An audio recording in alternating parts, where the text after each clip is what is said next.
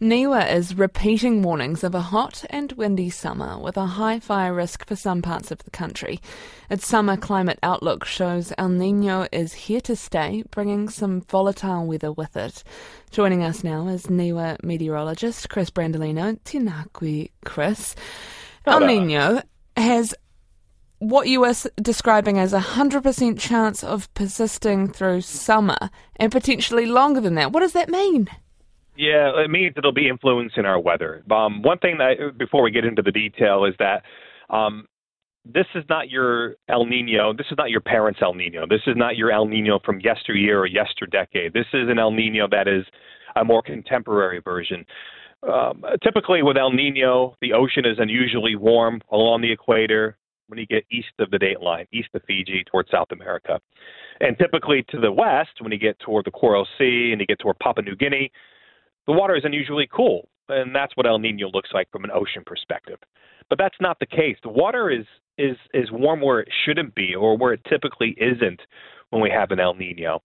And because this is an atypical El Nino setup, even though it's quite strong, we're likely to see atypical results. And we've seen wet weather in Tairāwhiti Gisborne and Hawke's Bay this spring, which is very much the anti El Nino when it comes to what we generally expect. But we do think that'll eventually sort of um, evolve with time. So um, our expectation is that there will be a, it'll be a warm summer, um, warmer than usual, and our confidence is greater for places like Northland, Auckland, Waikato, Tairāwhiti Gisborne, Hawke's Bay, Wairarapa, and even Canterbury and Eastern Otago. Those areas pretty high confidence that it'll be a warmer than average summer. So I know we want to refer to last summer as kind of a reference point. So for those in the North Island, last summer, people would argue we didn't have a summer. It was really warm. Well, it was really humid, I should say. It was really wet, of course.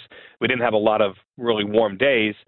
It would be really surprising to see a summer similar to last summer for those areas.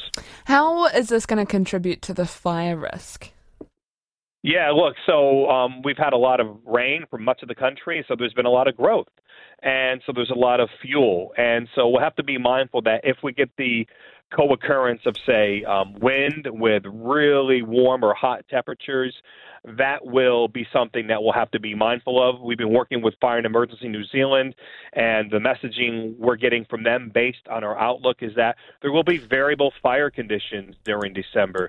Um, we're encouraging property owners to keep on top of grass growth. Grass may dry out and become a source for wildfire. So people to you know be sure they check the uh, check it's all right NZ website to make sure that you know if they're going to be burning that it's okay to burn.